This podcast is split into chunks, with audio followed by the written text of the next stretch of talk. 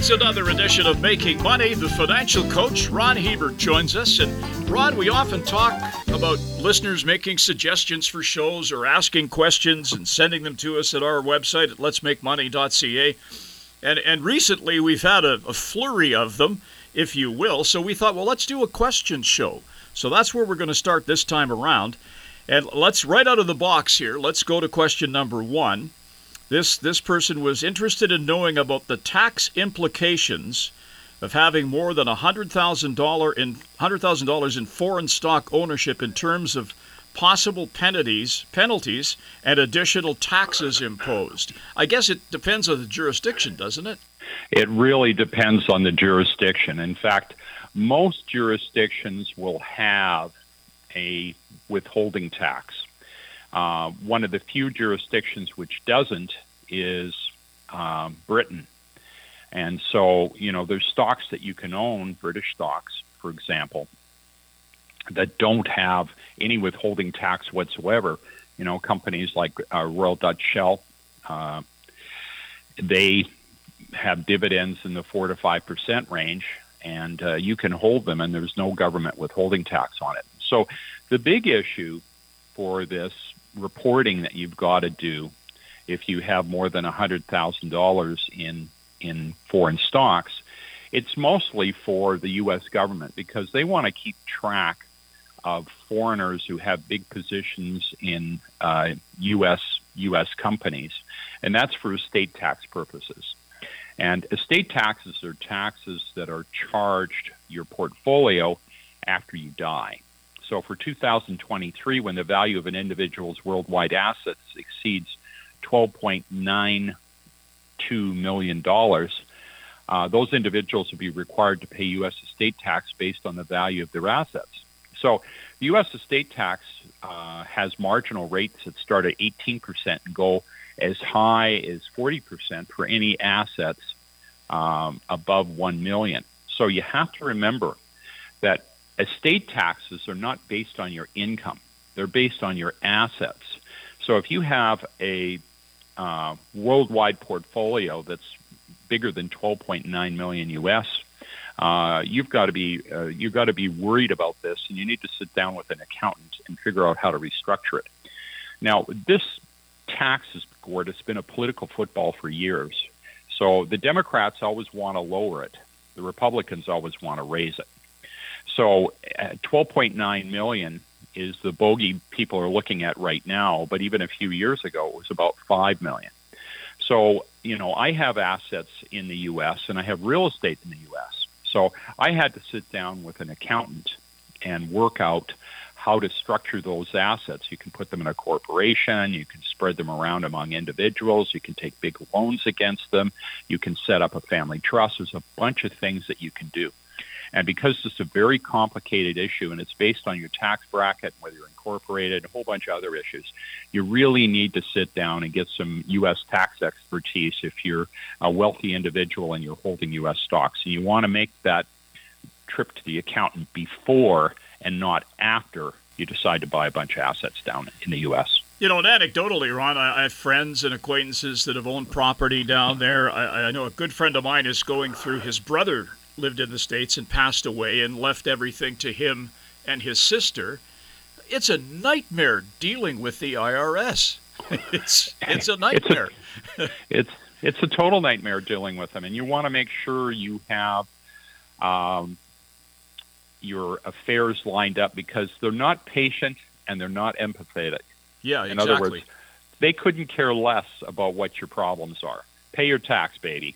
So spend some time getting this sorted out. And if you've got $100,000 in U.S. assets and you've got a small portfolio, it's really nothing to get worried about at all.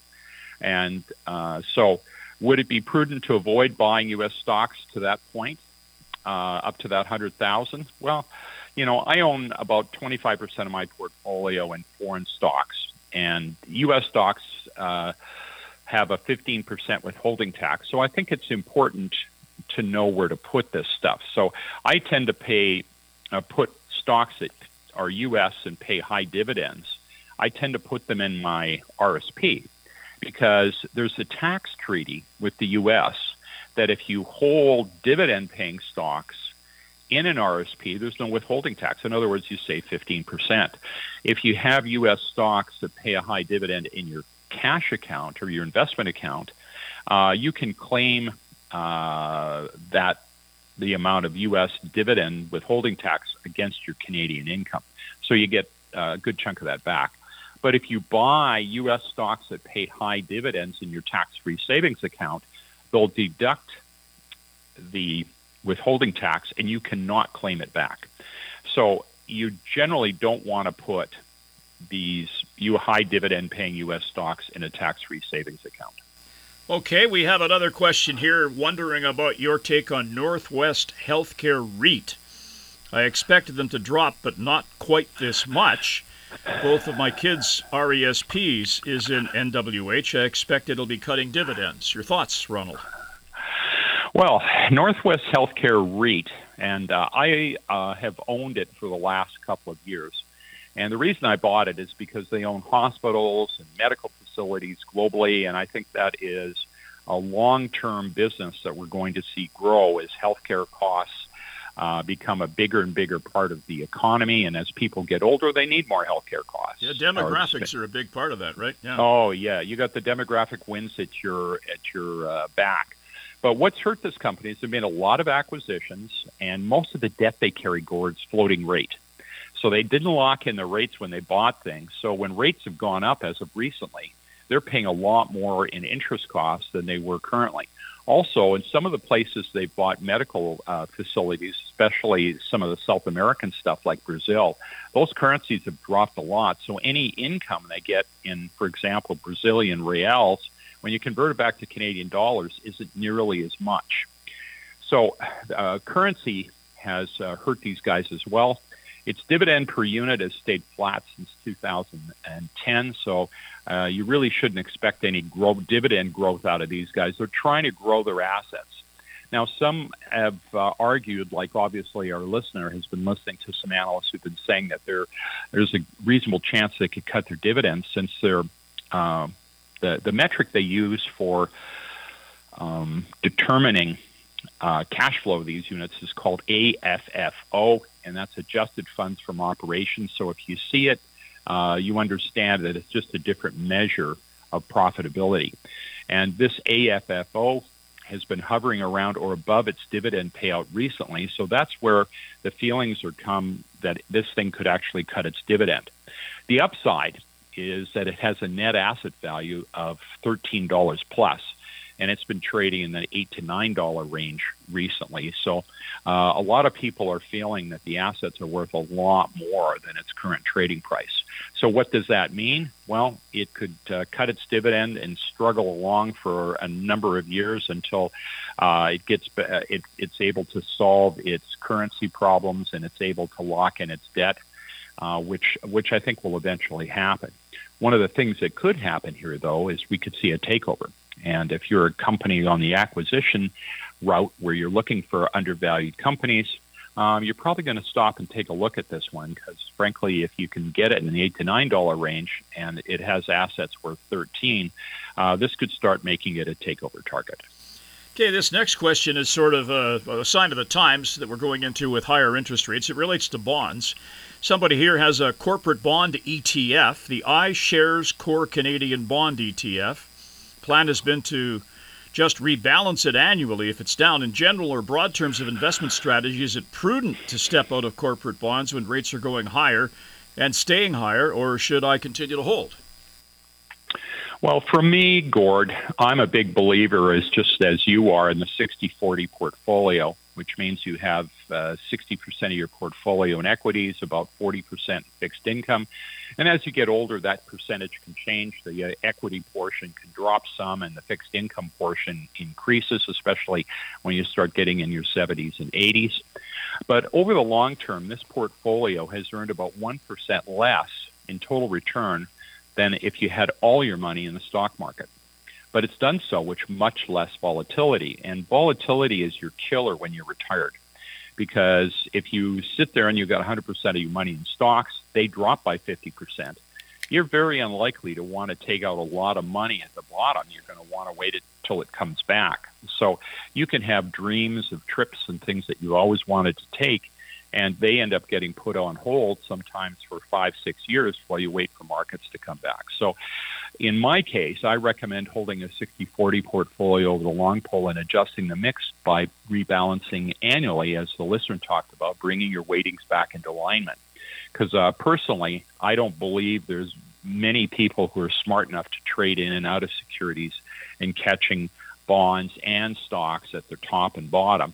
Rebalancing is probably the closest you're ever going to get to be able to doing that strategy. So just rebalancing automatically changes and adjusts your mix as you go along, where you're selling high and buying low. So I'd recommend just rebalancing once a year. I think it's your best strategy. Okay, final question here, and this is a good one. If I purchase a stock that has a dividend, and we're big fans of those, as we've talked about many times on the show, will I be paid that dividend amount for as long as I own the stock, or does it change? Well, as long as the dividend isn't raised or lowered, the dividend rate based on your purchase price, and we'll talk about that because that's very important, will remain the same. So, for example, if you buy a stock and you purchased it at $10, it pays a 50-cent dividend. You're getting a yield of 5%. Now, the stock can move up and down, but you paid on what you purchase it for, you're getting a yield of 5% on that thing. And you can obviously add more shares if you put it on a dividend reinvestment plan, which we're also big fans of. And so your yield isn't going to change based on your purchase price, but it will change based on the market price. So if the stock drops to $5 and you decide you'd want to buy some at $5, well, what you buy at $5 will give you a dividend of 10% because you've still got the 50-cent dividend, but the stock now is $5. So if you purchase it at that price, your yield based on this new purchase price is now 10%. Conversely, if the stock has a good run and goes to $20 and the dividend remains at 50 cents a share, but you're still excited about the company, you decide to buy more at that level, your dividend drops to 2.5% on the new shares you bought because 50 cents into $20 is 2.5%. So it once you bought it, based on your purchase price, if the dividend isn't raised or lowered, that's embedded in stone. But the yield can go up and down based on the price of the stock at the time if you want to buy some more. And I would think, Ron, because I've held stocks like this for years, my take on it would be, take Company A. The price doesn't seem to go up much. They more or less protect the dividend. Is that correct in thinking that? Yeah, especially if you own a company where the dividend has been paid out for a long time. Companies that become dividend aristocrats. And in Canada, the bar is pretty low. It's 5 years. But in the U.S., the bar is pretty high. It's 25 years. And out of the S&P 500, there's only about 60% of the stocks in that entire index that have paid dividends and increased them 25 years in a row. Now, we do have stocks in Canada that have paid and increased dividends or increased their dividends 40 years in a row. Fortis is one of them. Canadian Utilities is another. So once companies get a reputation of increasing their dividend year after year and they get a reputation of being very reliable, they tend to attract a client base that buys and holds these things. And if you are the CEO of a company, that's exactly the kind of shareholder you want that's there for the longer term. So these kind of companies especially are really reluctant to start fooling around with their dividend, like keeping it the same or, even worse, cutting it. Because if they cut it, that alarms their shareholder base, and often these shareholders will sell and move elsewhere, which is the last thing they want. So in companies like that, one of the last things they'll do is cut their dividend. They have to get in pretty rough shape before they do that because they know it means the exodus of a lot of their loyal, longtime shareholders. So there you go, some questions that were sent to us. And if you have one that didn't get on the list here, keep them coming. Letsmakemoney.ca or through the cfcw.com portal. You can reach us there, and we will deal with them in an upcoming episode of Making Money. The Financial Coach is Ron Hebert. I'm Gord Whitehead. Thanks for joining us. We're back again next week with another edition. The information presented is derived from sources believed to be reliable. This material is presented for information purposes only and does not constitute investment advice. Before acting on any investment information, a person should seek advice from an investment professional. The presenters may or may not hold positions in the securities discussed on this show and will not be responsible for any losses sustained from acting on this information.